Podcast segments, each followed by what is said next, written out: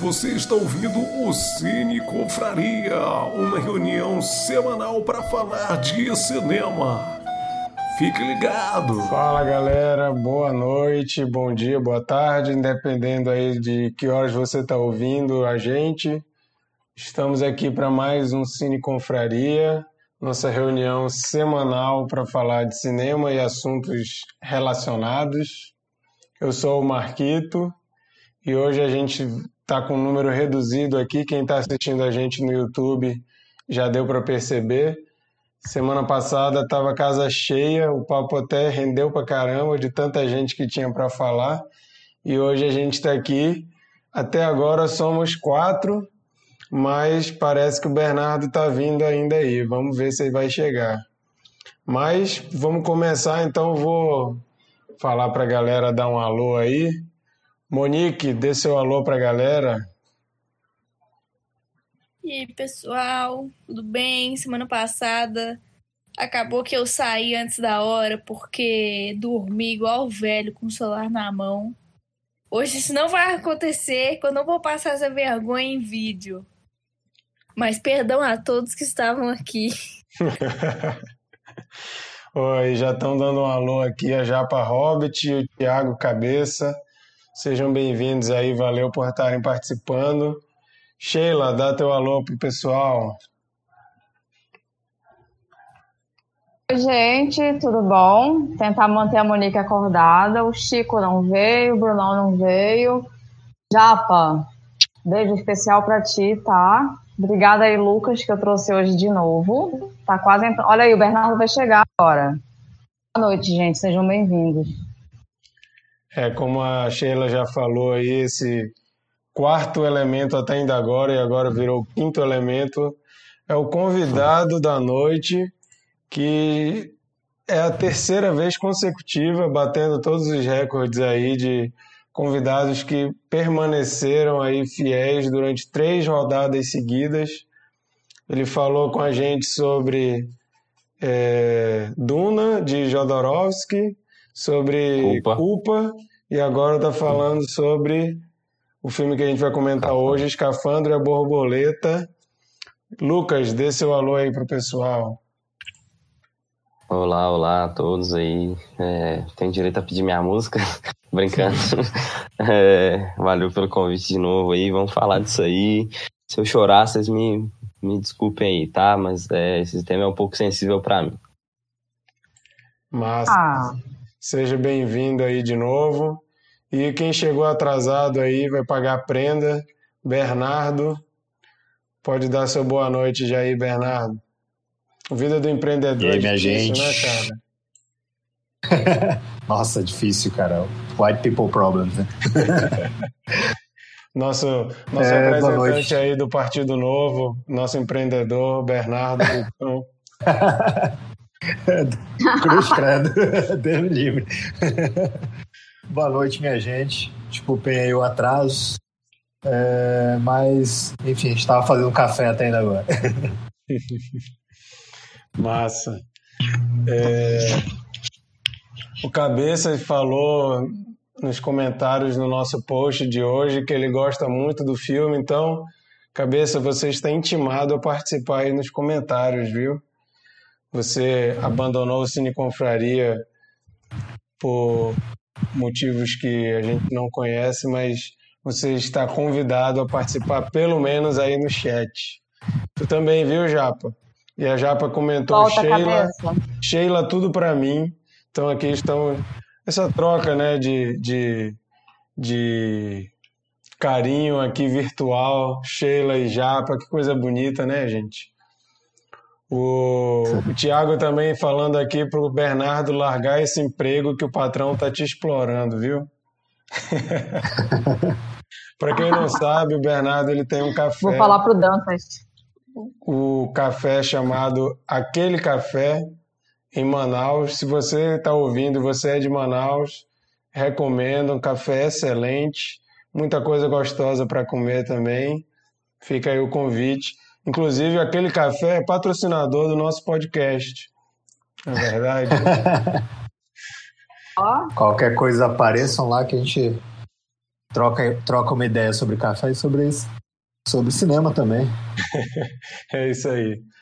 Bom, gente, para quem não conhece o Cine Confraria, nós somos uma, um grupo de amigos, amadores, ninguém aqui é crítico profissional de cinema, mas a gente gosta de cinema, tirando a Monique, que já estudou cinema, o resto tudo é bem leigo, é simplesmente gosto curioso. curioso, mas a gente sempre se reúne aqui para falar de cinema e a dinâmica é a seguinte: um de nós da rodada escolhe o filme, todos os outros têm que ver, mesmo que não goste, mesmo que não queira. Tirando a Sheila, que quando ela não quer ver o filme, ela não participa, ela finge uma. Ela viaja um quando ela não quer. É, resolve viajar.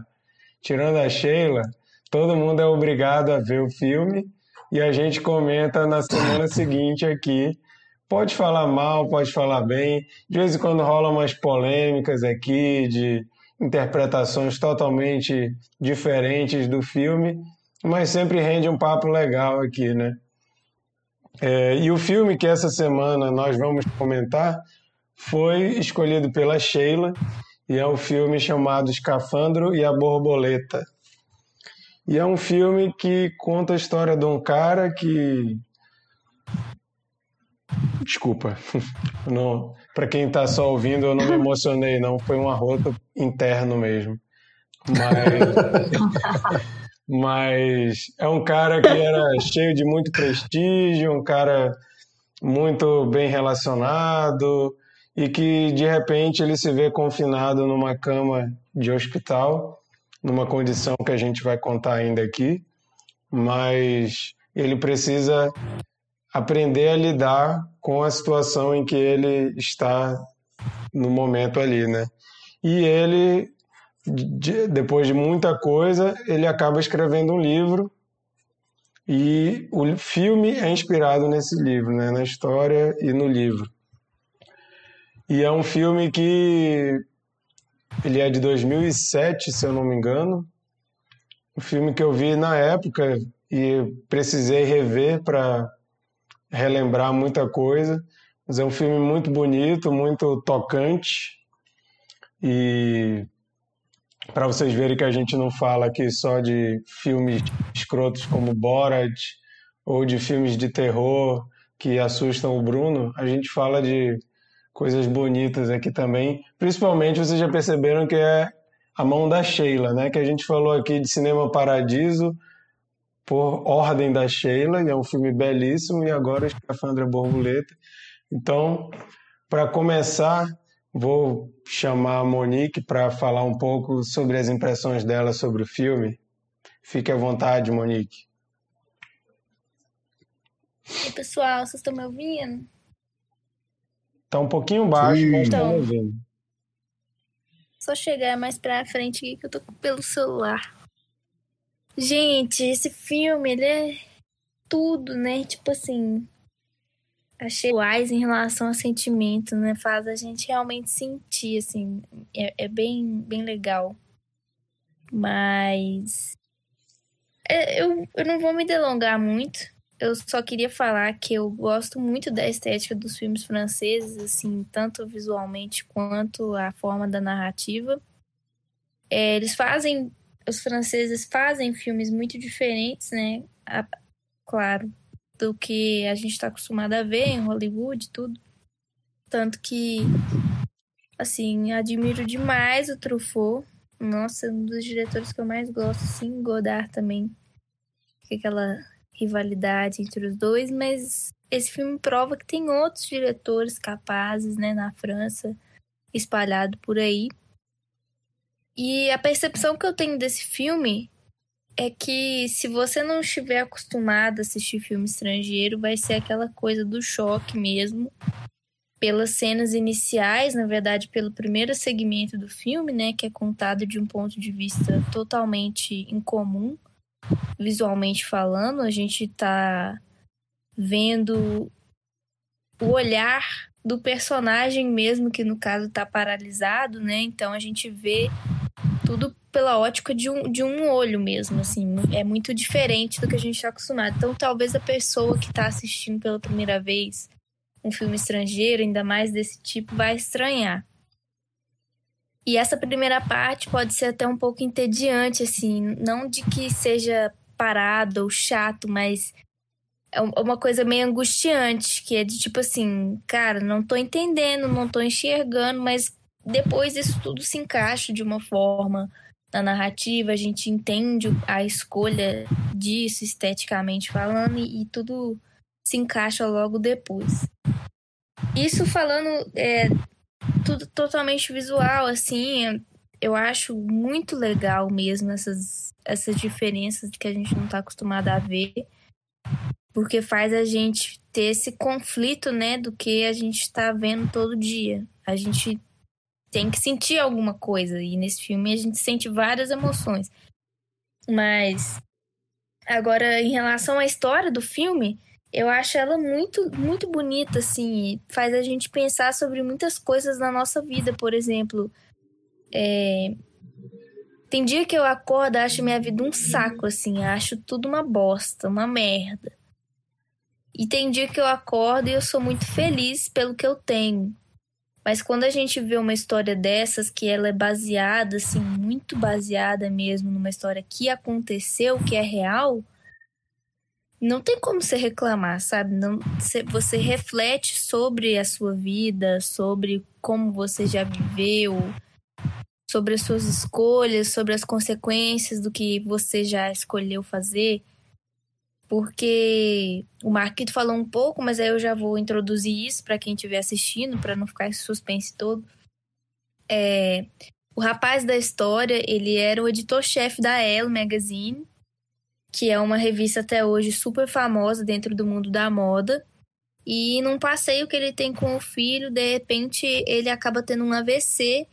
E na época é, não era muito comum que as pessoas tivessem esse sintoma decorrente do AVC que chama é, a síndrome da, do, do, pensamento. Eu não sei o nome certinho. Enclausuramento. Do pensamento, não lembro.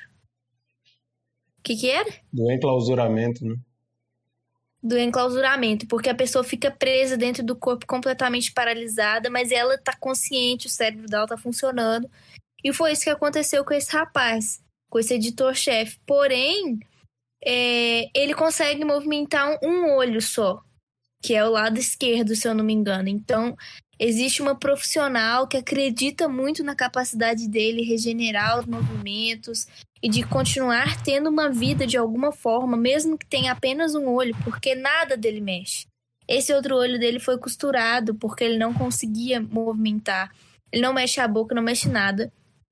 E essa profissional, essa, essa fisioterapeuta, ela acaba instruindo ele a, a ensinar tipo um, um, alfabeto diferente de acordo com as letras mais comuns utilizadas no idioma francês e ele vai se comunicando com ela. Então ela lê o alfabeto, tipo A, B, C, D, e aí ele pisca, ele, ele pisca não. É, ele pisca uma vez para sim, duas vezes para não, e assim eles vão formando palavras.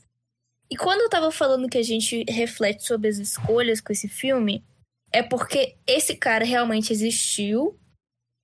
E ele escreveu um livro de mais de 200 mil vezes que ele piscou.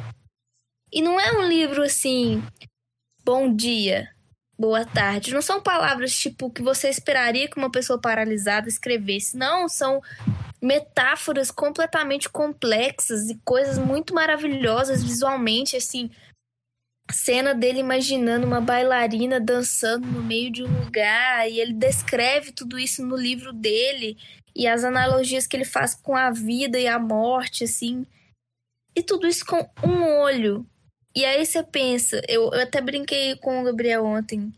É, o cara tem um olho e ele fez um livro de mais de 200 mil vezes que ele piscou. Ele escreveu um livro grande que foi baseado depois em, em um filme, né? O filme foi baseado no livro depois.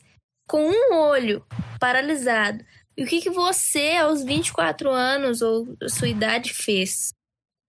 Como que você pode ser ingrato por acordar e bater o dedinho na quina?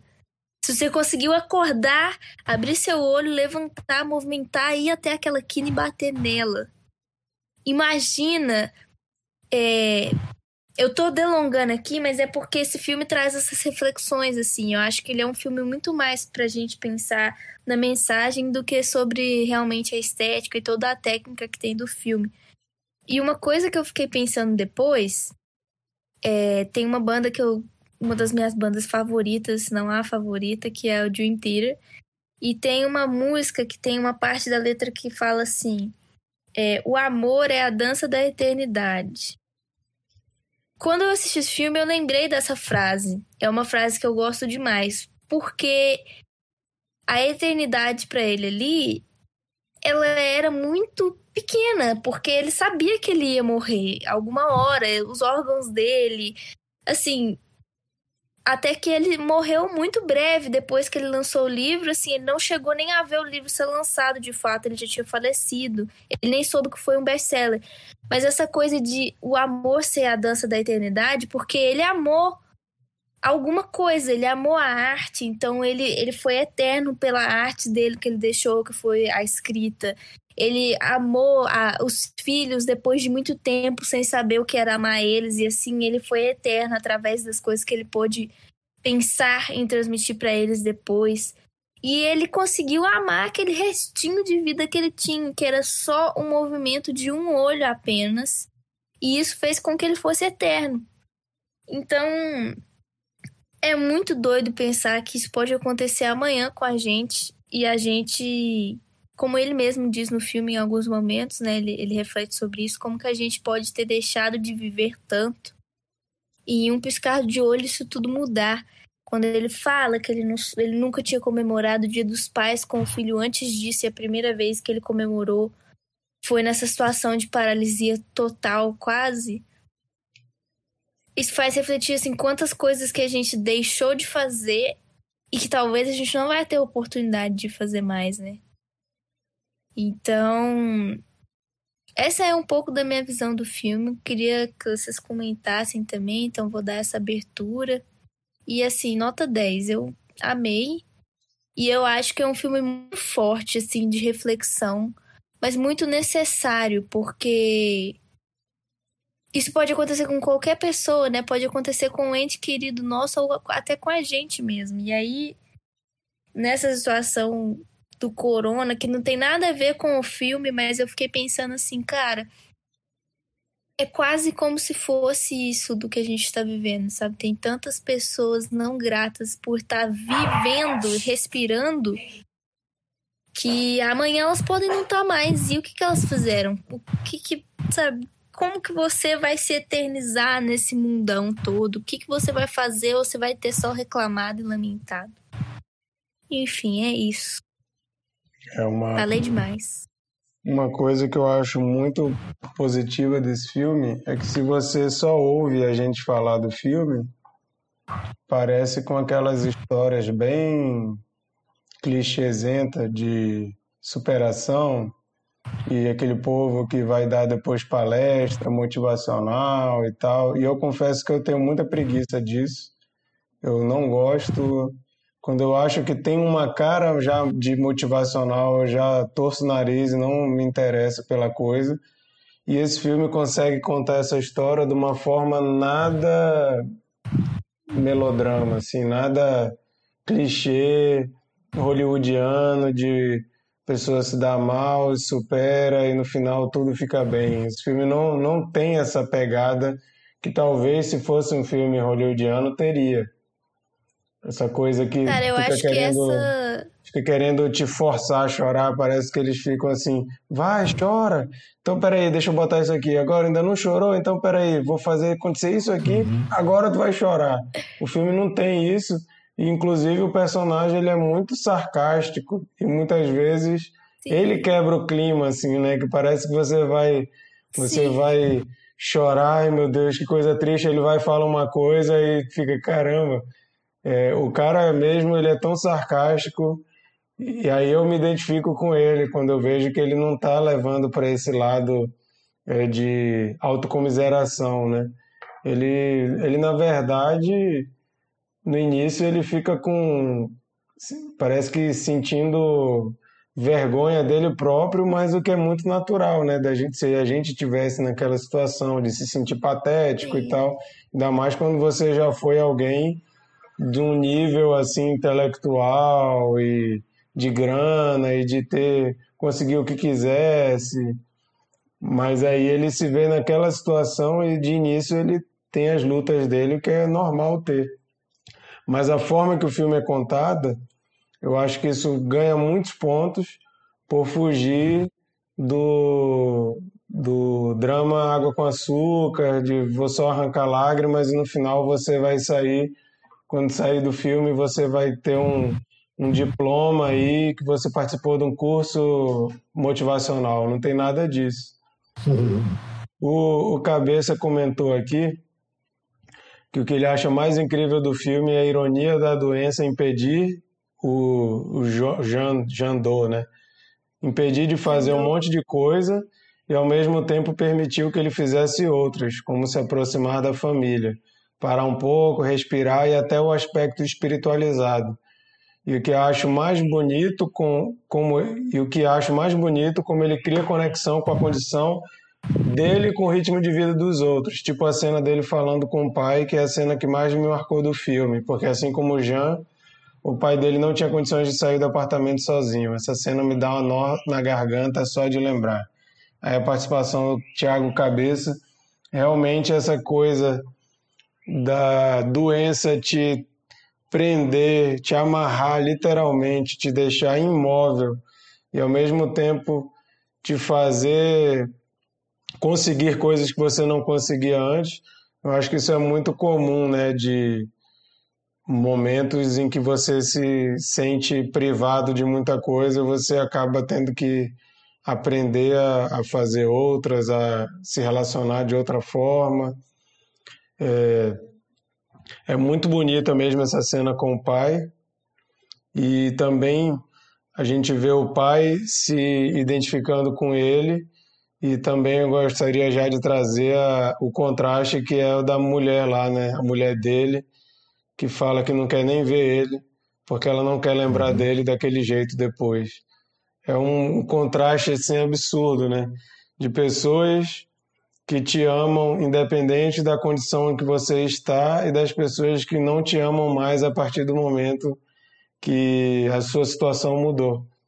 Isso é uma coisa muito muito forte, porque quando você tem habilidades, capacidades, posses, status, você se relaciona com as pessoas de uma forma. A partir do momento que você não tem mais isso, a, a relação vai ser afetada, né?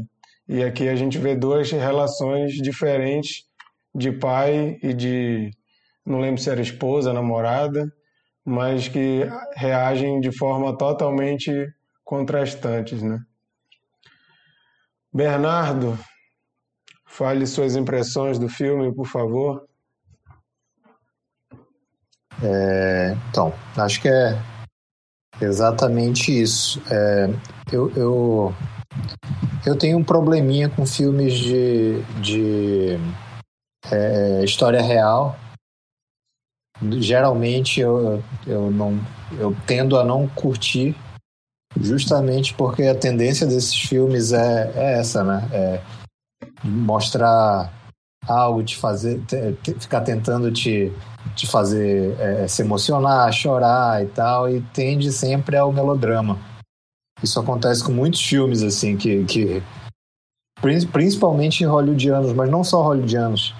É, e esse filme ele me impressionou bastante por conta disso, porque, porque de fato ele é um filme que ele foge do melodrama e, e, e pelo contrário é, é, é, é, impressionante a gente perceber que, que ele mostra uma situação ali muito difícil de alguém e como essa essa essa situação realmente abre os olhos dele para outras coisas e a gente acaba vendo uma beleza dentro daquilo que está acontecendo, sabe? É, é, meio contraditório. É... Eu curti muito, tem toda a parte, a parte técnica mesmo, a parte é, de experiência do, do, do filme, mas por mais que o filme seja riquíssimo em questão de experiência, né, essa, essa, essas, essa parte de, de mostrar a visão dele em primeira pessoa, até as piscadas e tudo, é, é, muito legal, mas eu acho que isso acaba. A gente acaba absorvendo isso muito rápido, assim, tanto que a gente acaba, sabe, assumindo a posição dele no filme e não, e não nem é, é, prestando tanta atenção nisso para prestar atenção de fato na história. A história é, é fantástica. Assim. É, me surpreendeu bastante. É, minha, minha, minha cena favorita também foi a do, do dele com o pai dele. É, aquela cena é muito emocionante, de fato. E, e eu e naquele, naquela cena, em, em, especificamente, durante o filme todo a gente, se, a gente é colocado na, na posição dele, né? E naquela cena é impressionante como ele, eles mudam a gente para a posição do pai dele também, de pensar que um, que um além da, da, da, da incapacidade de poder sair de casa, de poder realizar algumas tarefas, tem a questão de você ver o, sua cria, seu filho naquela situação, sabe? Que, que é o quão difícil deve ser para um pai ter que lidar com isso, né? É. É... E, e é isso, cara. Não, não tenho nem tanto o que falar, porque de fato eu mergulhei tanto na história ali. É, para mim foi uma grata surpresa. Assim, é, é, e, e, assim, como eu falei, eu acho que vendo só a sinopse, eu não, eu não escolheria esse filme assim para assistir. Seria, seria algo muito aleatório é, é, é, eu ser levado a esse filme. E, é, mais uma vez, o Cine Confraria faz isso por nós. Legal.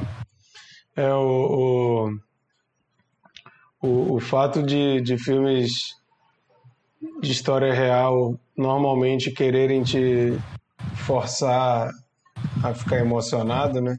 Muitas vezes eles acabam até floreando muito a história e criando coisas que não existiram. Eu não fui atrás de ver quão fiel esse filme é da história, mas assim, não, não, não parece ter abertura para inventar muita moda, né? Não, não é uma uhum. situação assim que dá para inventar muito, mas uma coisa que eu queria salientar assim que gostei muito da execução é que como a gente tem um cara que está totalmente confinado ali no corpo dele, sem poder fazer muita coisa, sem ter muita autonomia e naturalmente a mente viaja, né? A mente é o que vai fazer ele sair daquela clausura. E as cenas que ele está viajando são muito bonitas, tipo as cenas do, do, do, hospital, com aquelas coisas vitorianas e tal. Aquilo ali eu achei uma, uma solução visual para mostrar a questão da imaginação muito legal. E outra coisa que eu achei assim muito bem feita. É a primeira hora que, que mostra um flashback dele e ele assim no auge da, da beleza e tudo ali e tal, não sei o quê, e mulheres, dinheiro, status, restaurante. Aí estão filmando a cara dele e um corte brusco vai para ele já, assim, a primeira vez que a gente vê ele mesmo, como ele tá na, na terceira pessoa, né? Que ele tá com a cara assim, né? o olho um tapado, o outro arregalado, e a boca dele com aquele tipo de derrame, que aquela maquiagem ficou muito bem feita, que o lábio dele assim, né, uhum. para baixo.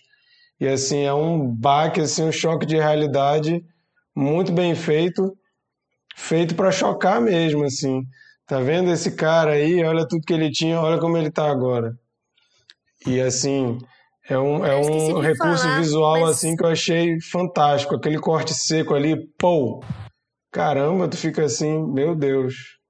Pode falar, Monique. Nessa parte, eu ia comentar, eu esqueci.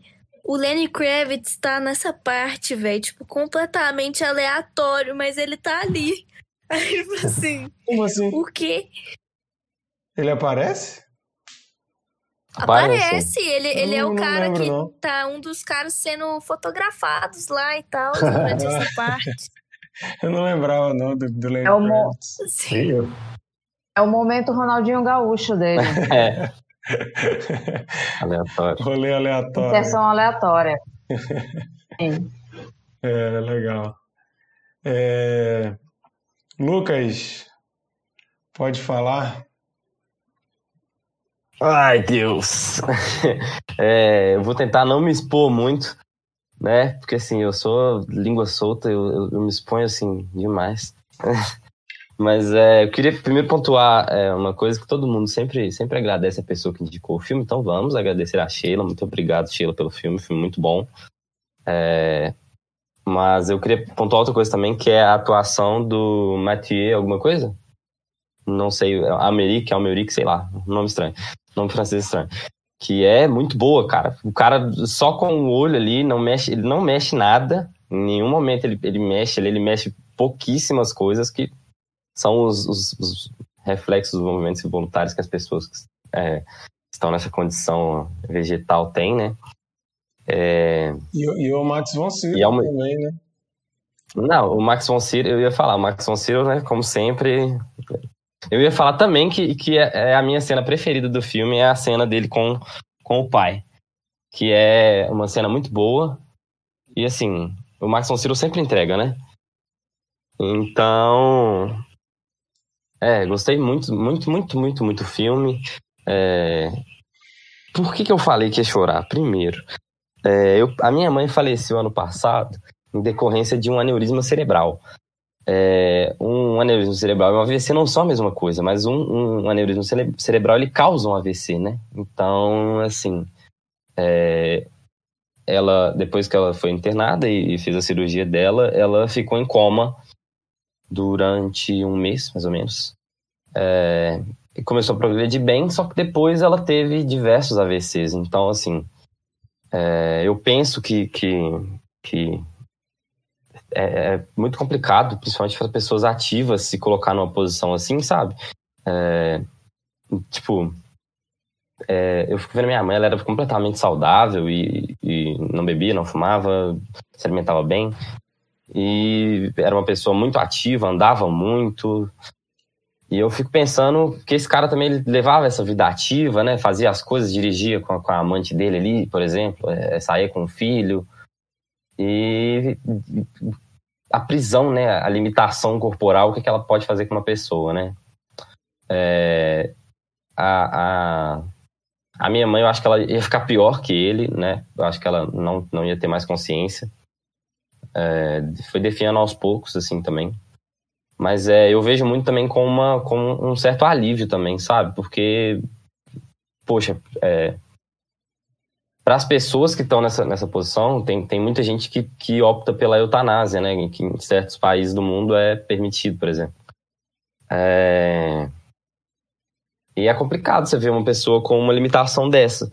Então é um filme que me tocou muito pessoalmente, me tocou muito profundamente por ver essa pessoa nessa posição e pensei o tempo inteiro na minha mãe. É, mas assim, é, falando mais do filme do personagem, é, a atuação que ele entrega ali é, com, com só o olhar, sabe, é, é muito, muito, muito forte, muito bonito e- e essa cena dele com o pai dele, o tanto que ele fica mais arregalado que o normal, parece ali depois, ele numa tristeza que você sente, sabe?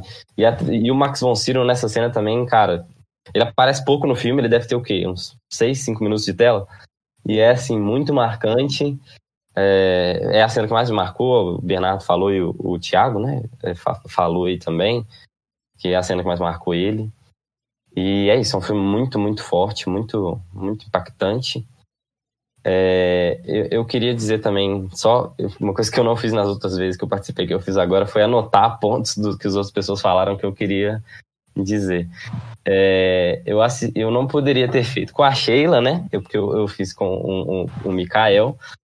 é, ele falou para ver o Duna de Jodorowsky, eu assisti dois filmes do, do, do Jodorowsky. Então eu fui assistir dois filmes do, do Julian Schnabel, né? Eu assisti o Basquiat, que é um filme muito bom, o primeiro filme dele. É um filme com o Jeffrey Wright, eu gosto muito de Jeffrey Wright, que é o, o Bernard Westworld, vai estar vai tá no próximo filme do Wes Anderson também. E eu assisti o Portal da Eternidade, que é o último filme dele, um filme indicado ao Oscar. O William Defoe, assim, genial, né? Muito, muito, uma performance incrível. E ele tem essa, essa, essa questão da visão também. Não sei se vocês já assistiram o Portal da Eternidade, mas ele, em diversos momentos, ele tem essa... É, é, é um filme muito bom. Ele tem essa... Ele, o, o, o, o, Van Gogh ele tem essa, essa visão ah, difusa ali no caso, né? Vi, vi. É, Nossa, é, sim. É. Muito bom, muito bom. E ele tem essa, essa, essa, essa, esse bagulho do, do, da visão também da pessoa, sabe? Que na visão, a parte de baixo da visão dele é uma coisa mais distorcida, mais fora da realidade, e a parte de cima é uma coisa clara. E o Van Gogh ele tinha é, esquizofrenia, alguém sabe? É isso, né? Ele, e ele tinha. É, também... a Monique fez que sim. Ele tinha também, eu, eu vi, li isso essa semana, que o Van Gogh ele usava mais o laranja e o amarelo por causa do remédio que ele tomava para esquizofrenia. Uhum, é. O filme ele aborda muito, muito essas coisas também, da, da questão da visão do Van Gogh. É, é uma, uma coisa que a gente vê quando a gente assiste os primeiros filmes de um diretor é o quão diferente esses primeiros filmes são dos outros, sabe? É, é uma, uma, às vezes uma coisa mais midiática para ele estourar, às vezes uma coisa que vai ser mais aceita, e nos outros filmes ele, ele começa a experimentação dele. Nesse, nesse filme ele já tem essa experimentação é, é, brutíssima, né, dessas coisas, a questão da câmera, a questão focar no rosto do personagem, no, no, filme do Van Gogh foca demais, demais, demais, fica direto com a câmera na cara do, do William Defoe, assim. E nesse filme ele tem, a, a, a é, no Escafandro da Borboleta, ele tem a coisa do, do, do olho único, né, e uma coisa que ninguém falou, mas eu não sou de assistir jogo, é, filme de terror, não assisti é, Jogos Mortais, por exemplo. E é uma das cenas que eu mais tive gastura na minha vida é quando o olho tá sendo costurado ali. Cara. Nossa! Nossa, cara, que nervoso! É, dá um nervoso muito grande. E é muito bem filmado, cara. Você vê os cílios direitinho ali, você vê aquela, aquela coisa meio mais vermelha quando a gente joga uma luz assim na, na no olho da gente, cara, é, é, é, é dá muito nervoso. Não, é, não pode, outra... não pode se aventurar, pode então, pelos filmes italianos, os diálogos, eles têm uma onda com o olho, faca no olho, que é... Nossa, cara, eu tenho uma coisa com o meu olho, assim, ainda mais que eu tenho o um olho esquerdo... Dali. É, o Dali, eu tenho um olho esquerdo... Luciano da Eu tenho o olho esquerdo bem ruim, então eu tenho muito medo de acontecer alguma coisa com o meu olho direito e ficar cego, cara. Nossa, então o olho é uma coisa que me deixa bastante incomodado. Última coisa que eu queria falar, eu acho que eu sou inimigo da Monique, cara. A gente discorda em tudo. Mas a gente já brigou no, no, A gente brigou no outro cast. Na semana passada eu falei um negócio que eu achei diferente.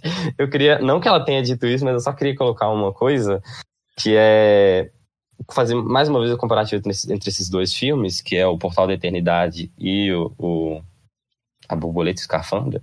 Escafandra é a Borboleta, não é isso? É, isso. É, que num, num dos filmes ele mostra, explana um problema mental, um problema da mente. E no outro filme ele explana um problema físico. Então, é, ele mostra pra gente duas pessoas que estão que são é, não, não vou dizer incapazes, né? Porque o Van Gogh não era incapaz, ele tinha os problemas dele, mas ele fazia as coisas. É, e a gente vê essas pessoas, essas, essas, essas coisas muitas vezes são, são colocadas pra gente como as doenças da mente, como fraquezas, é, como bobeira. É, se você fala com uma pessoa religiosa, como obra do demônio, por exemplo, é, as pessoas não levam, a, não costumam levar a sério é, o quanto uma depressão pode te incapacitar, a ansiedade pode te incapacitar, a autoestima pode te incapacitar. É, e pessoa que não, não, não, não, sai da cama, não, não, não é por ela não querer, é por ela não conseguir, sabe? E eu acho muito interessante isso, nesse, que o diretor, não sei se ele, se ele fez propositalmente de fazer um filme da, doença física e um outro de uma doença mental, mas eu acho muito interessante como ele conta isso nos dois filmes. É, mais, mais uma vez pontuar sobre o filme mesmo, que é um filme incrível, muito bom, muito tocante. E é isso aí. Mas o Cabeça deu uma informação aqui que a gente estava falando do Lenny Kravitz, e eu não vi o trailer desse filme, como eu não vejo trailer nenhum, mas ele disse que o trailer desse filme toca Lenny Kravitz e Explosions in the Sky. Então, aí além do Lenny Kravitz atuar, ele tá no trailer. Muito legal. Então, agora vamos passar para a curadora da semana que escolheu o filme. Sheila, fala pra gente o que tu achou do filme, porque se tu ficou satisfeita com a recepção do filme aí por nós.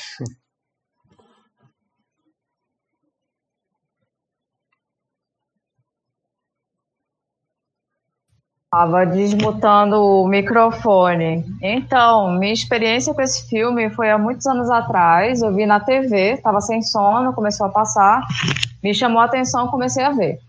Me encantei com o filme, terminei super empolgada, tocada, emocionada. E aí fui atrás do livro, baixei o livro.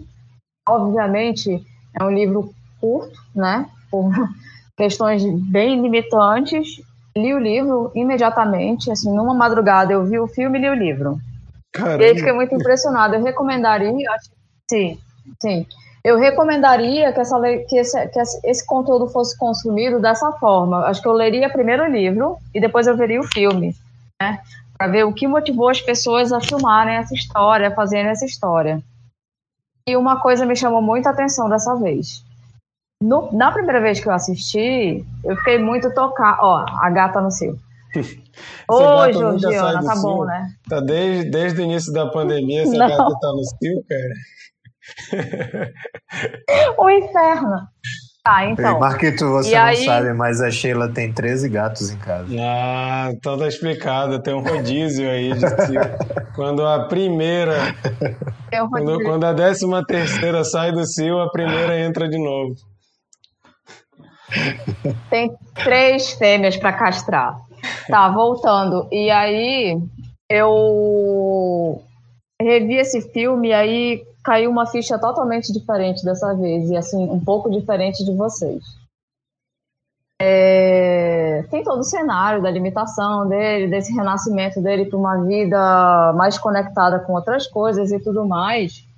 Mas eu vi um ponto nessa história que eu não tinha visto antes. Eu acho que essa história fala muito sobre a virilidade masculina sobre, sobre o, o poder do macho e do quanto ele se sente questionado e até castrado desse poder da masculinidade dele.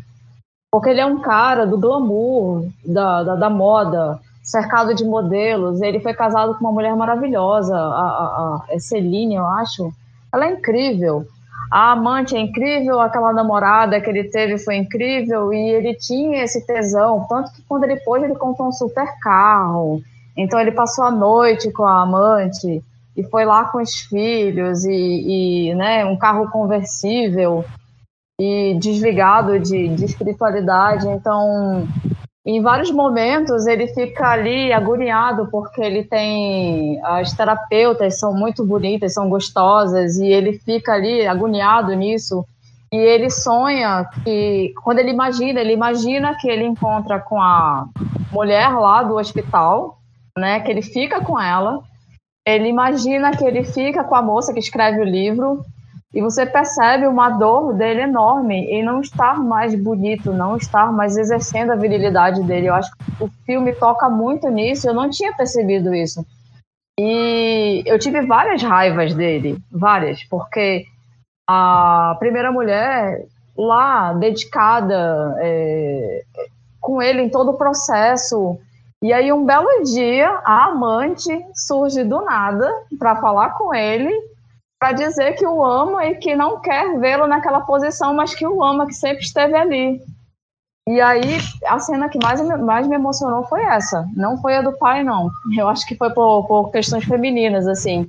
Que a mulher dele tá lá e ela tem que sair da sala para eles se falarem intimamente e ela acaba até ouvindo aquilo. Ela tem que fazer ela tem que fazer a, a tradução da resposta dele. Aquela cena é uma cena fortíssima.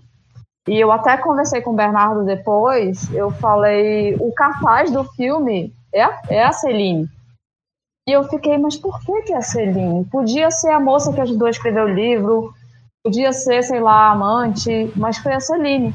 E eu queria entender por que, que o cartaz foi esse, né? Porque ele coloca a Celine num lugar, assim, sempre num segundo lugar, e como mãe dos filhos, e eu não entendi a simbologia do cartaz.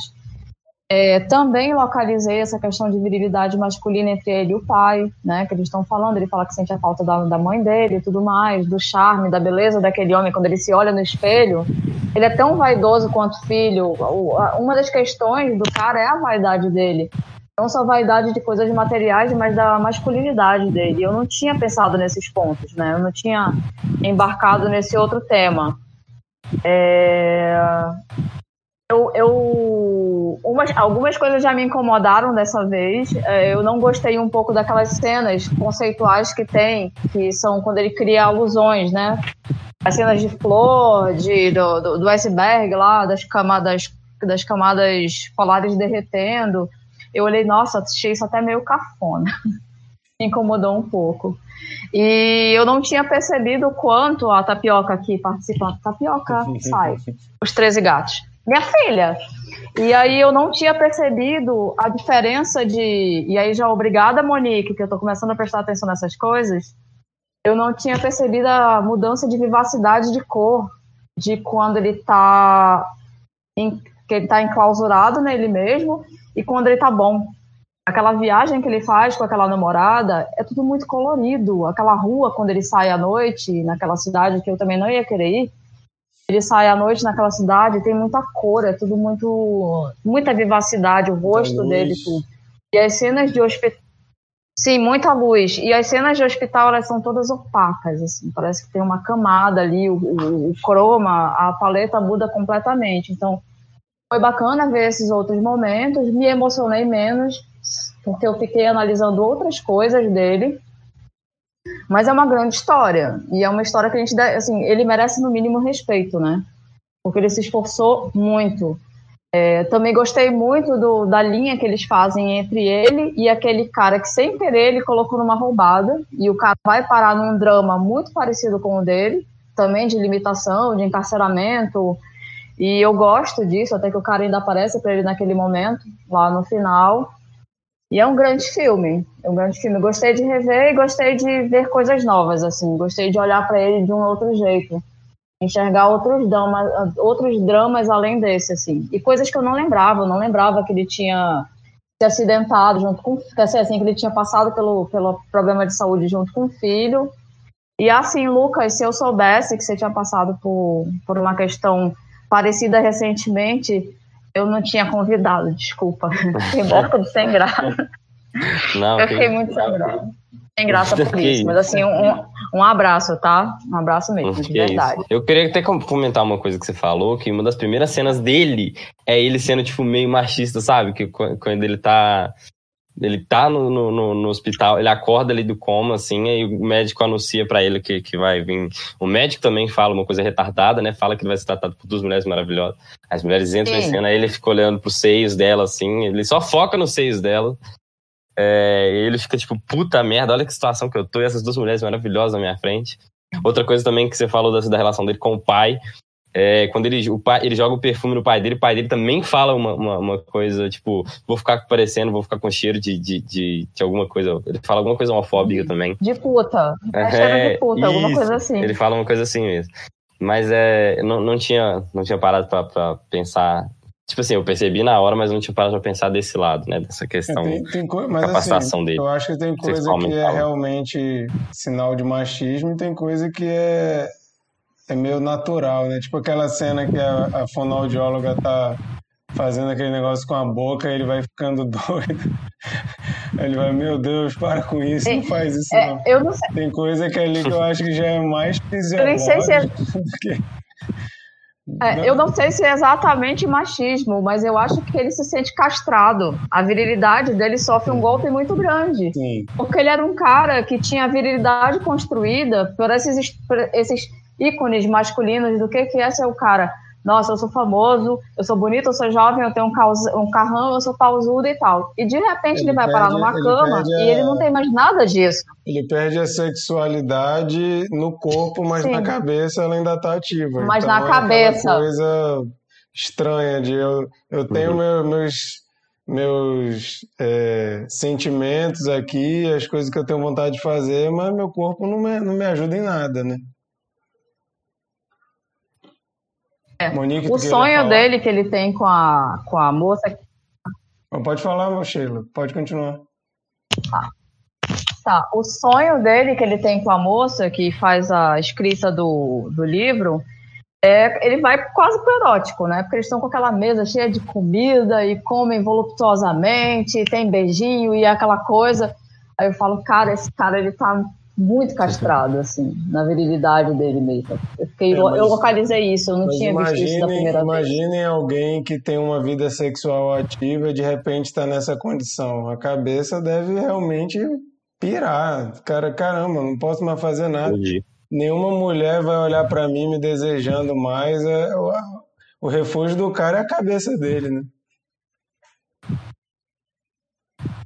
Não, não só do cara, eu acho que se fosse uma mulher sexualmente ativa, ela também passaria por isso, não sei. Vocês talvez possam. Não, é igual que eu falei, é, é uma, é, é uma pessoa ativa, né? Acho que qualquer pessoa, na verdade, mesmo não sendo uma pessoa ativa, ia se sentir é, enclausurada, né? Sufocada ali. Você não, você não tem o que fazer. Você não tem o que fazer. O que, que ele pode fazer?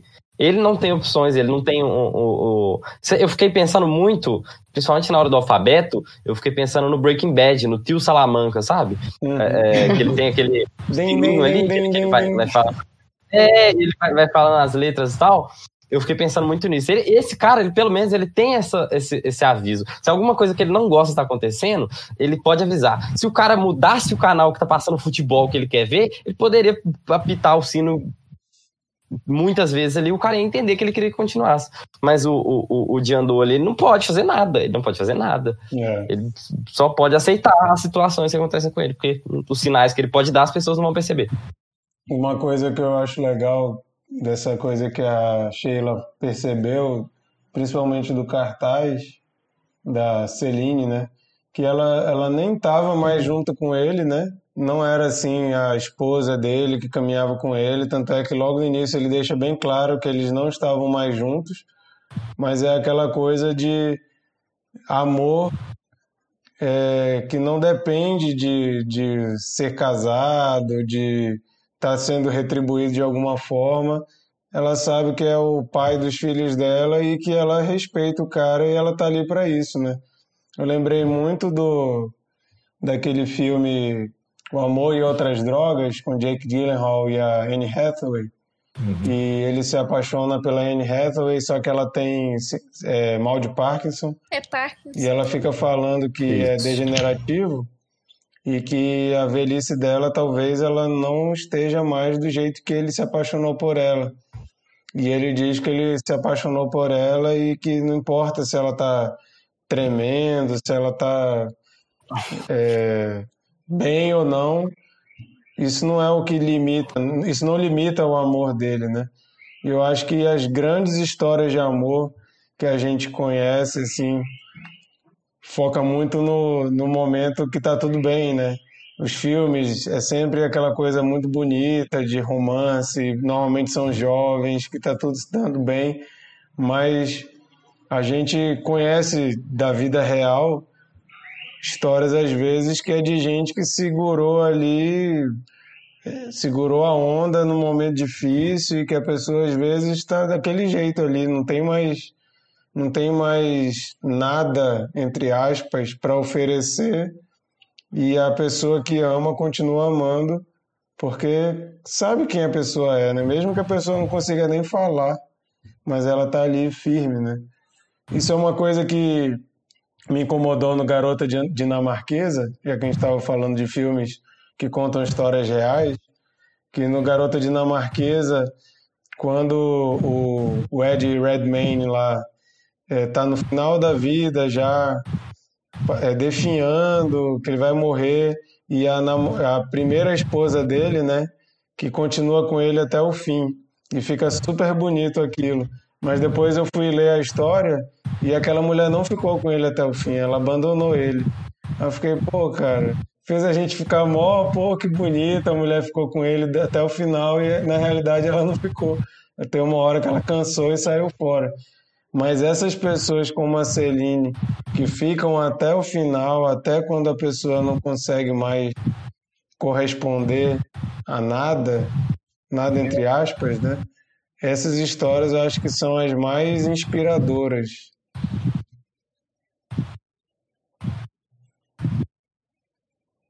Com silêncio, eu acho que ninguém concordou comigo. É, talvez, te, talvez, é. eu, eu, eu, localizando agora, eu acho que talvez é, é, ela, ela é colocada ali na, como referência do filme porque ela é essa força de mulher que vai até esse ponto, né? Você percebe que ela ainda gosta dele, e aí ela vai até todas as consequências, desde intermediar o telefonema com a mulher, que foi a mulher porque o casamento acabou, e ela se esforça também em, assim, fazer a tradução não era fácil. Existia um timing para fazer essa tradução do que ele queria dizer, né? Você acabava, tipo assim, elas acabavam deduzindo algumas palavras e já indo para o ponto de algumas letras. Então ela também tinha se alfabetizado a conversar com ele, porque era uma alfabetização. E aí eu acho que ela realmente é essa força, essa mulher forte que ainda o ama, pelo que eu percebi. Eu acho que talvez seja por isso mesmo. Eu acho que. Mas ele é, ele é meu filho da puta, assim. Tipo, então, meio chateado às vezes. É, o... A gente jogou lá no, no grupo, no, no grupo não, no, no, nosso Instagram, uma informação de que esse filme ia ser feito em inglês e o Johnny Depp que ia ser o Jandor. Aí a gente ficou pensando aqui antes como seria se fosse assim, e eu fiquei, depois me peguei pensando, cara, não fizeram uma versão americana desse filme, né? O que é meio meio improvável que sempre uhum. quando um filme estrangeiro faz muito sucesso, os Estados Unidos vai e faz uma versão que é o que aconteceu. A gente comentou aqui o filme Culpa, né, dinamarquês, e o Mikael até falou lá que vai sair um filme americano com a mesma história. Aí eu queria então mudar um pouco o foco aqui agora, para a gente lembrar de adaptações de filmes estrangeiros para Hollywood. A primeira assim que vem na cabeça e se você acha boa ou ruim. Monique, pensou em alguma aí? Não? Lucas, pensou em alguma? Ou oh, então, eu sei de adaptações, mas eu não, não, de cabeça assim, eu não tô lembrando. Eu lembro de uma série na real, pode falar? Pode. Tem uma série que chama Broadchurch, com David Tennant e com a Olivia Colman. Foi onde eu conheci a Olivia Colman. É uma série britânica, uma série muito, muito boa. É, teve três temporadas, se eu não me engano. A primeira temporada é muito foda, muito foda mesmo. É uma das melhores séries que eu já vi. Minha cachorro começou a latir, eu vou deixar outra pessoa falar. oh, só para vocês conseguirem lembrar um pouco aí, normalmente, quando resolvem fazer, eu me recuso a assistir, porque normalmente eu já vou com muito preconceito. Por exemplo, tem um outro filme francês, aquele o é, Intocáveis, que é a história do, do cara que fica paralítico e o cara fica levando ele, fica amigo dele. É um filme super legal, um filme francês. Fizeram a versão em, em inglês e eu me recusei a ver. Eu acho que até o Brian Cranston, que faz o, o cara que está na cadeira de roda, mas eu não vi porque eu pensei assim, para quê? E eu não quis ver. É. Mas o cabeça Esse filme é muito, O filme é muito bom, inclusive. O, o filme francês é muito francês bom. é muito bom. O cabeça é. lembrou de Deixa Ela Entrar, né? Let the Right One In, que é o filme da criança vampira que faz amizade com o garotinho lá. Esse filme é maravilhoso, o original. Eu esqueci Sim. qual é a nacionalidade dele. É sueco, eu acho. Sueco? Eu acho que é sueco. Filme acho bom pra caramba. Esse eu fui ver o americano para ver se realmente ia estragar o filme. E sim, ficou uma bosta. Só teve, só teve uma coisa na versão americana que eu gostei, mas em geral o sueco é mil vezes melhor. O Marquito, meu hum. cachorro parou de latir aqui, só concluir. É porque a, a, essa série Broadchurch, se alguém se lembra ainda do que eu falei, ela foi adaptada na televisão americana também, com também o David Tennant, reaproveitado o David Tennant, que é um ator muito bom, né? E, famoso lá nos Estados Unidos também. E para o papel da Olivia Colman, eles usaram a Anna Gunn, né? Que é a Kyler do, do Breaking Bad, se eu não me engano. Mas não é nem de perto boa igual a versão britânica. É, e essa é a única coisa que eu me lembro, porque eu também me recusei a ver a, a, versão americana desse filme que você falou aí. Que foi a outra que me veio na cabeça. O, é, o Cabeça falou aqui também lembrar. do Millennium, que teve a versão do Fincher, né? Que Sim. tem a, a, versão original, mas eu não sei, provavelmente o filme do Fincher é baseado no livro, não na, no filme. É sueco também, né? Os suecos são bons, né, cara? O que, que tu ia falar? o único filme que eu consigo lembrar que é adaptação é, é, zoado, assim, porque eu sei que eu conheço vários, mas eu lembrei porque você falou uma vez, nunca mais saiu da minha cabeça, que o De Penas pro Ar tem uma versão coreana. Verdade. Tá, gente? Então, assim. Eu não sei por que os coreanos agora. resolveram fazer uma versão coreana de De Pernas para o Ar, mas ele existe. Mano. Por quê? Inclusive, os americanos estavam querendo refazer Parasita, né? Ah, não, pelo ah, Pelo amor de Deus. Aí depois desistiram e vão fazer uma, uma série é, parecida com pro, isso. De sequência, que também é uma ideia ridícula. Eu tô com medo deles assistirem Bacurau e quererem fazer uma adaptação também. é, o, o maior problema do, do, do, do cinema americano é que o povo lá se recusa a ler legenda, né? A gente é acostumado a ler legenda a vida toda. Eles não querem ver legenda e não querem ver filme dublado. A então americano eles é escroto. Que tem que refazer. Agora, para mim, o remake mais sem necessidade, sem noção e inexplicável que eu já vi é o remake de Psicose, que é um filme em inglês, em, em inglês né? E refizeram replicando inclusive as tomadas, fizeram tudo, repetiram toda a fotografia do filme. Assim, fica aquela coisa, né? Por quê? Por que vocês fizeram Cara, e foi isso? o Gus Van Sant, né? Foi o Gus Van Sant, exatamente. Totalmente é. inexplicável. É um desperdício de dinheiro que quem, quem que tá pensando em ver Psicose e vai querer ver a versão do Gus Van Sant, você pode ver a do Hitchcock, né? Quem? Quem vai fazer isso? Acho que nem o Gus Van Sant, talvez a mãe dele, né? Não sei. Alguém lembrou mais algum aí? Eu lembro, cara. De vários, na verdade. Eu lembro de bons e lembro de ruins. Vou, vocês querem que eu comece por onde? Começa com ruim para no final dar mais esperança, né? Temos aí Old Boy.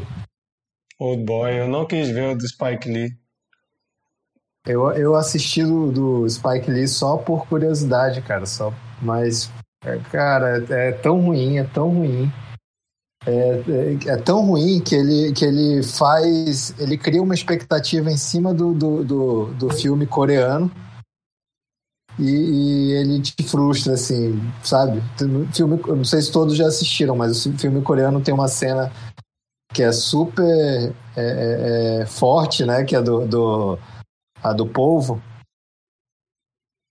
E aí ele, ele na hora de fazer a versão dele, a versão americana, é, eles mostram como se fosse começar aquela cena, eles mostram inclusive o povo.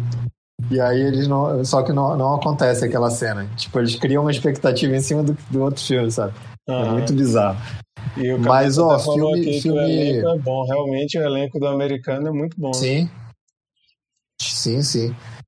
E um que deu certo, que eu curti muito, foi é, Água Negra. Que eu assisti por, por ser direção Salles, do Walter né? Salles, né? Isso. Isso. E os dois filmes são muito bons. O, filme, o filme é japonês, né? Água Negra. É um terror japonês. É, é, é ele é mais focado realmente na, na, no, naquele, no terror. Já o, a versão do Walter Salles é um drama pesadíssimo, assim, né?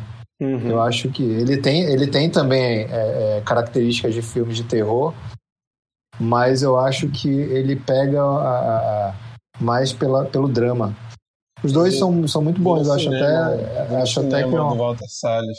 Saudade de ir no cinema. Pois é, eu também. Eu também. É um filme que eu curti bastante.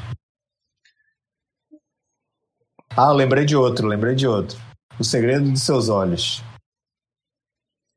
Mas o, o remake é bom?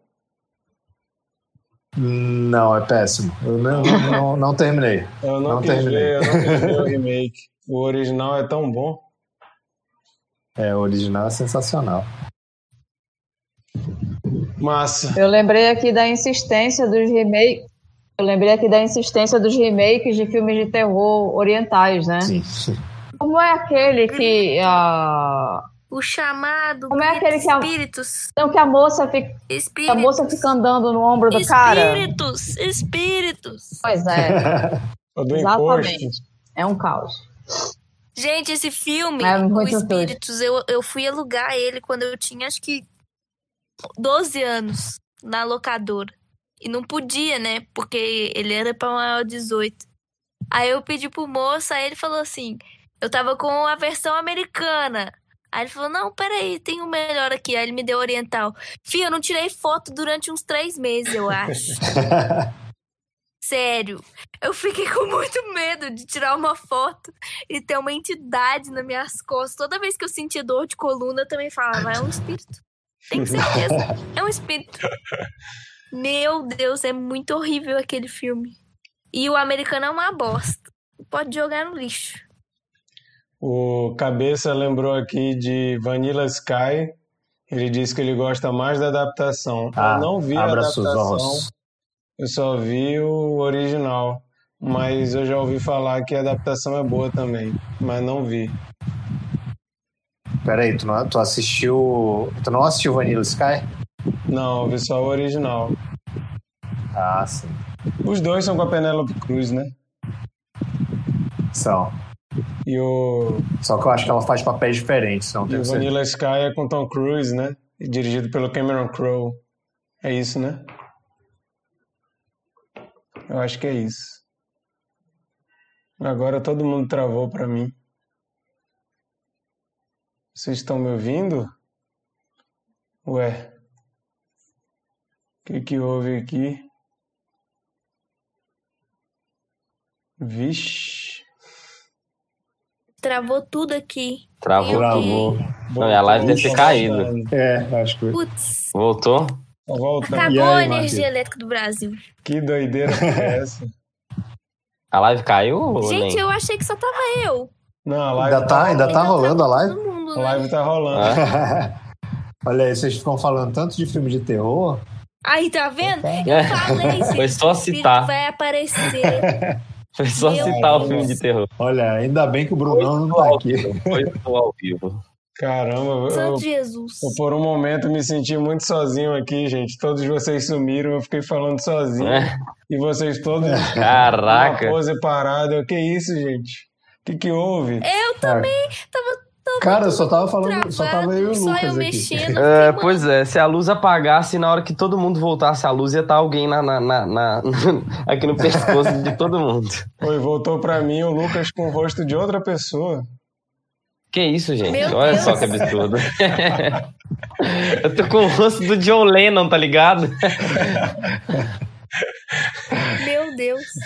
A Sheila O espírito pegou a mais, primeira gente. foto aqui e fez uma transfusão de A rosto ali. Sheila foi atacada pelo espírito. Cadê a Sheila, gente? Que isso, isso tá igual aquele filme Host, que o espírito vai e visita Meu todo mundo ao Deus! mesmo tempo. Cara, é- Não. ah, vamos ver quem vai ser o próximo aí. Ó, a Japa falou que ficou só ela, o Thiago e eu, porque eu fiquei comentando, vocês todos sumiram e o Thiago e a, e a Japa continuaram comentando aqui. Caramba, bicho. Bizarro. Que coisa. Para vocês que não sabem, já tivemos outro momento de poltergeist na nossa live. Uma vez a gente estava bem falando e o, o quarto do Chico estava tipo do Lucas ali e um livro pulou da prateleira para fora, sozinho. Oh, mas se isso acontecer, eu voltaria. simplesmente vou. Minha, eu não vou desligar minha live, nada, eu só vou correr mesmo. Então. Bom, a Sheila apareceu de novo. Então, gente, vamos passar para as nossas dicas da semana. Para quem não sabe, a gente faz uma rodada aqui de dicas de alguma coisa que a gente assistiu, leu, ouviu, ou como o Chico faz, dicas de bem-estar, né? Mas dicas de coisas que você quer sugerir para quem está ouvindo aí ir atrás. Começar aí com o Lucas.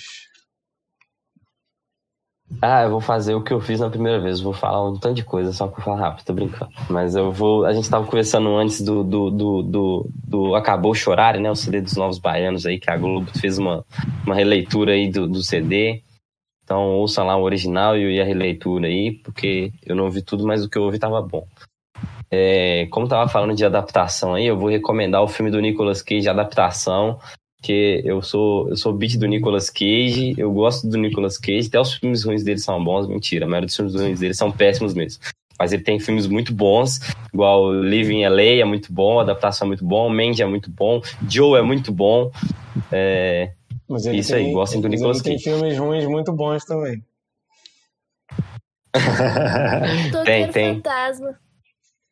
Aquele do Templo Perdido, alguma coisa assim também. Cidade dos Anjos. Minha adaptação, a minha adaptação, ó, eu tô até viajando. A minha, a minha indicação oficial é Aniquilação. É, você pode ou ler o livro ou ver o filme da Netflix com a Natalie Portman, com a Tessa, com a Tessa Thompson. O filme é sensacional, o, o livro eu não... Eu não sei se o Bernardo indicou ou se ele só citou no episódio dos Solares, que eu tava assistindo esses dias. É... Eu acho que só citei. É muito bom, é um filme muito, muito bom. Eu já era para eu ter terminado o livro, só que eu li só um dia. Eu li 50 páginas, ele é muito curtinho, gente. Ele não tem nem 200 páginas, ó. É um livro fininho. É, é muito bom também. E o filme é um filmaço, cara. É muito, muito bom, muito bom. É, é, é muito bonito visualmente. É, a história do filme é legal também. A, a, a, tem, tem, tem o Oscar Isaac também. Tem uma aparição curta ali, o Paul Demer.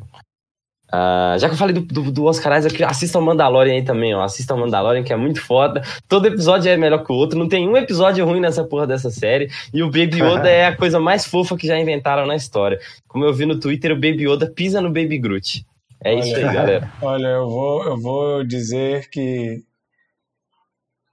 o, a primeira temporada tem alguns episódios que não são tão legais, não, tá? Mas. Ah, não, eu gosto muito. É porque eu sou putinha de Star Wars, então, assim, tudo que. Não, eu, só, eu só não gosto do primeiro episódio.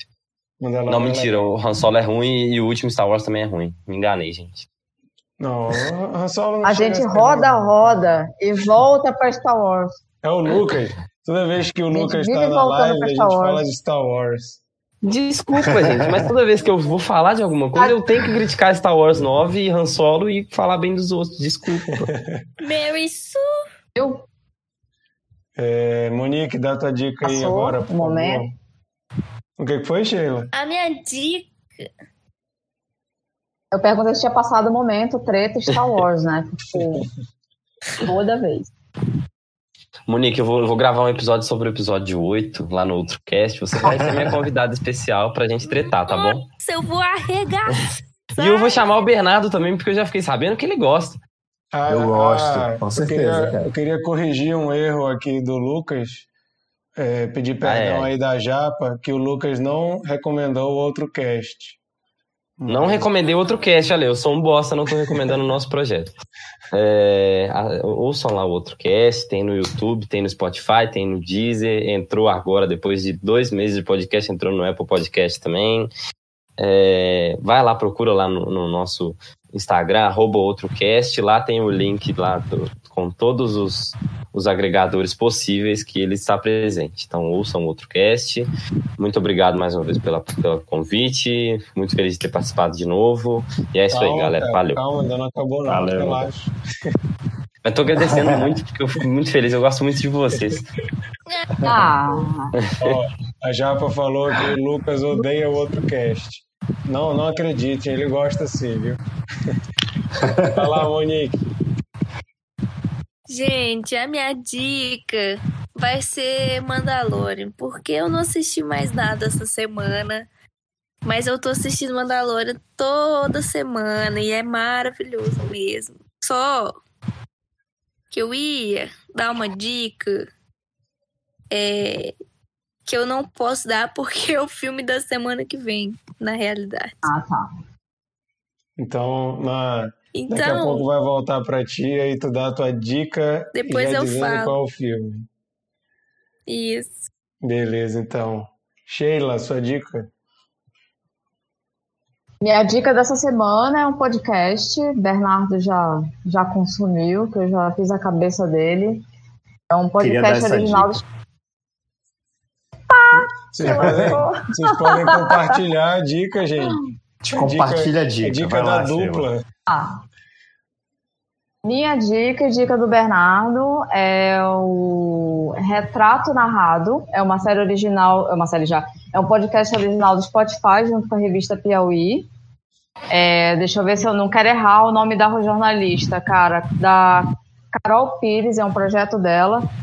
E o primeiro retrato narrado do projeto é o nosso querido Presida, e eu hiper recomendo porque ela foi atrás de uma dúvida que era uma dúvida minha. É, ele é tão esdrúxulo, a gente fica tentando. Eu, eu ficava me perguntando de onde nasceu esse pensamento, de onde vem essas crenças, desde quando.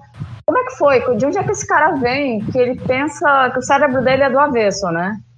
E ela queria entender é, como ele tinha sido formado. Meu Deus do céu. Para. Como ele tinha sido formado para construir esse raciocínio. Pô, puta. É, e aí ela vai percorrer a história dele e eu estou muito satisfeita com o final do, do, do ao ter chegado ao final do, do podcast e realmente respondeu as minhas dúvidas. Eu já consigo não não concordo com ele, mas eu entendo como é que ele construiu essa cabeça. Fica muito claro para mim, né? São abstrações, são, são considerações dela e de outras pessoas, mas assim, faz todo sentido. Super recomendo para quem estiver na dúvida e quiser entender um pouco do que está acontecendo, como isso aconteceu. A gente, a gente entende mais como é que esse movimento se formou. Eu passei a respeitar mais a inteligência do Carluxo, acreditem se quiserem. Gênio. Juro por Deus, a inter- a internet vai me matar, mas enfim, é, eu, eu, eu subestimei muito Carluxo. Carluxo é um grande gênio.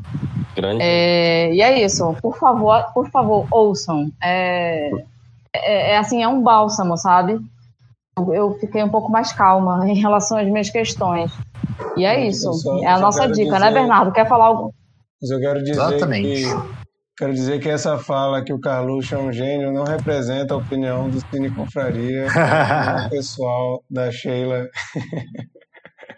Então, Voltem. então deixa eu, vou, eu complementando agora. É, é, um, é um podcast rápido, são seis episódios, se eu não me engano, e tem um episódio bônus que, que traça um perfil do Olavo de Carvalho. Cara, é bem, é bem legal, é bem legal. De fato, é, te, te faz. Para quem curte é, desenvolvimento e construção de personagens, é, é um prato cheio, porque é de fato, sabe, parece que tu tá vendo um personagem sendo construído. E essa- sobre o Carluxo, subestimei também. Não, não, não, não considero ele um, um gênio, não considero, não concordo com ele, mas ele foi, ele foi visionário. Foi visionário. Olha, eu. O Carluxo é o nosso Goebbels, ele podia ser o ministro da propaganda do pai dele. Tá aí, exatamente, Tá aí. exatamente. É um Eu- gênio também. Só... Ô, ô Em Marquinhos, tempos, Eu em estou- tempos eu de estou internet, Estou ele, tão ele foi chocado. um, um Goebbels. Estou tão chocado e com vocês falando que eles não são simplesmente um bando de imbecis que eu vou até ter que ouvir esse podcast. Não, eles são. Não. Não, eles são Não, imbecis, eles mas não eles são. imbecis inteligentes, igual o Olavo de Carvalho, que também foi citado. Ô, Marquito, eu queria fazer uma reclamação rapidinho. Pode fazer. Oh, Aproveitar que Vai. foi citado um presidente. Eu queria reclamar do olho gordo de algum espectador dessa porra do Cine Confraria que o meu Lula quebrou depois que eu mostrei ele aqui, tá bom? Eu queria aproveitar também e indicar, indicar um, pod, um podcast da Folha que se chama Presidente da Semana. Não sei quantos presidentes o Brasil teve, foram, foram alguns, mas os episódios são curtos e é, é muito bom também. Conta um pouco do governo de cada um, o que, que rolava, e, e, e é, é muito, muito bacana. O cara que apresenta é muito, muito competente. Gente, mata. atrás. Ah, tem que, tem que matar, tem que, tem que matar o, o, o, o espectador aí que, quem não, não que fez tá isso. assistindo e tá só ouvindo, no episódio passado o Lucas mostrou um bonequinho do Lula e essa semana ele foi decapitado. Mostrou aqui o boneco que tá sem cabeça. Infelizmente. É o Lula sonho da direita brasileira. Revolução Francesa do Brasil. Ó, aqui, ó. Não, não vou dar direito de resposta para ninguém, mas o Cabeça falou que não gosta de Mandalorian. Fica aí só isso no ar, tá? É, a minha dica da semana é um filme que me surpreendeu bastante, chama The, The Wolf of Snow The Wolf of Snow Mountain, o Lobo da Montanha da Neve. E é um filme de lobisomem, mas é um filme que me surpreendeu porque a forma que a história é contada eu achei muito legal.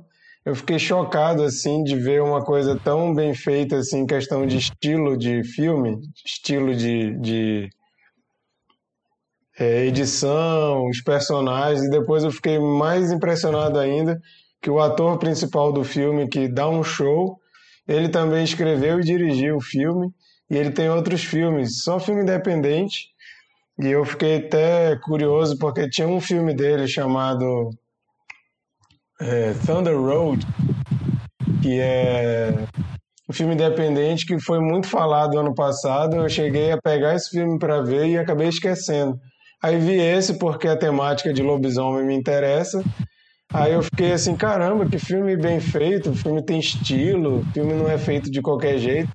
Aí quando eu fui atrás de quem era o cara, é o cara do Thunder Road, e esse filme tá no Amazon Prime, vou até pegar para ver logo logo o Thunder Road, que é dele também. Mas assim, o filme tem um quezinho de terror por causa da temática de lobisomem, mas é muito engraçado também. E esteticamente, não só questão de fotografia, mas de cortes e edição também, achei excelente. Fiquei muito empolgado quando eu vi. Dou essa dica para vocês aí, quem gosta de terror barra comédia, The Wolf of Snow Mountain. Eu acho que é esse o nome. Se não for, depois eu faço uma errata aí. Mas eu acho que é esse o nome. Bom, a Sheila caiu e a gente vai passar para a Monique dizer qual filme a gente vai assistir para comentar semana que vem. A Japa está querendo dar a indicação dela aqui também, só antes da Monique falar. Ela quer indicar Zohan, o agente, o agente bom de corte. Não, Esse Larissa. filme é incrível, cara. Esse filme é engraçado demais. Ai, meu Deus. Bom, então Como depois assim? dessa, Monique, dê sua dica de filme que a gente vai assistir e comentar semana que vem. Ai, meu Deus, Larissa, eu vou retirar seu convite, hein? Cuidado, cuidado. É, bom, escolher o filme da semana que vem foi muito difícil porque a minha mente trabalha de formas muito misteriosas, então poderia ser um filme pastelão e poderia ser um filme análise total. Mas eu escolhi um filme que eu acho que nu- nunca comentaram aqui, mas eu gosto muito da fotografia dele, inclusive é, pro meu TCC eu baseei muita coisa nesse filme esteticamente falando, pro filme de conclusão que eu fiz. E a história dele é bom porque a gente vai poder comentar e ver que a gente amadureceu. Pra quem viu esse filme muitos anos atrás e reviu ele por agora, a gente vai comentar então o 500 dias com ela, que é muito legalzinho, é um filme light assim, tem uma historinha bacana e É um dos filmes que eu mais gosto de assistir, assim, coisas leves junto com o Scott Pilgrim, mas eu ia, eu ia escolher ou o Scott Pilgrim ou ele, mas aí a gente vai falar sobre 500 dias com então. Que tem o Joseph, o Joseph Gordon-Levitt, que é simplesmente um homem maravilhoso. Beleza. Scott Pilgrim, que é um filme à frente de seu tempo, inclusive. É, total. Scott Pilgrim é um filme que era muito difícil adaptar para o cinema e ficou muito boa a adaptação. Sim. Mas leiam Como é o que chama o padrinho, diretor? O diretor desse filme é muito bom. mas O leiam o padrinho Wright. que o Edgar padrinho é fantástico. Muito bom. O padrinho do Sim. Scott Tem até aquela é trilogia. Corneto, né? A trilogia Corneto é muito boa. Não sei se vocês já viram, mas é muito boa. Sim. A do Shaun of the. Dead? É isso, gente. Shaun of the Dead, Shaun of the Dead, é, Ah, Essa trilogia é demais. é muito boa. Bom, a gente se reúne então semana que vem para comentar 500 dias com ela. E é isso. Queria agradecer aí todo mundo que participou. É, agradecer aí Bernardo, Lucas, Monique, Sheila que sumiu, mas participou, né? Deve ter dormido. A Sheila fez igual a Monique, começou a dormir e saiu fora. Deu um minhache. Ou então a gata no cio dela derrubou tudo por lá, né? Ou desligou a internet. Algum dos 13 gatos, né? É. É isso. Obrigado aí todo mundo. Obrigado Japa e Thiago que participaram aí nos Valeu, comentários. gente. Obrigado quem está ouvindo aí depois, que não ouviu ao vivo, mas vai estar ouvindo depois. Não se esqueçam, a gente sempre pede, se inscrevam no nosso canal do YouTube para a gente chegar em 100 seguidores e poder arrumar a nossa URL lá, por favor. É, sigam lá, dá, como é que chama? É seguir, né? Se inscrever. Se inscreve lá no nosso Inscreva canal no nosso canal. e manda para os amigos aí se inscreverem também. Beleza? Boa noite, valeu. Até semana que Valeu, vem. gente. Terça-feira, 10 horas, horário de Brasília, 9 horas, horário de Manaus. Tchau. Valeu. Valeu, Tchau, gente. tchau, obrigado. gente. Valeu, Segue o outro cast. Valeu.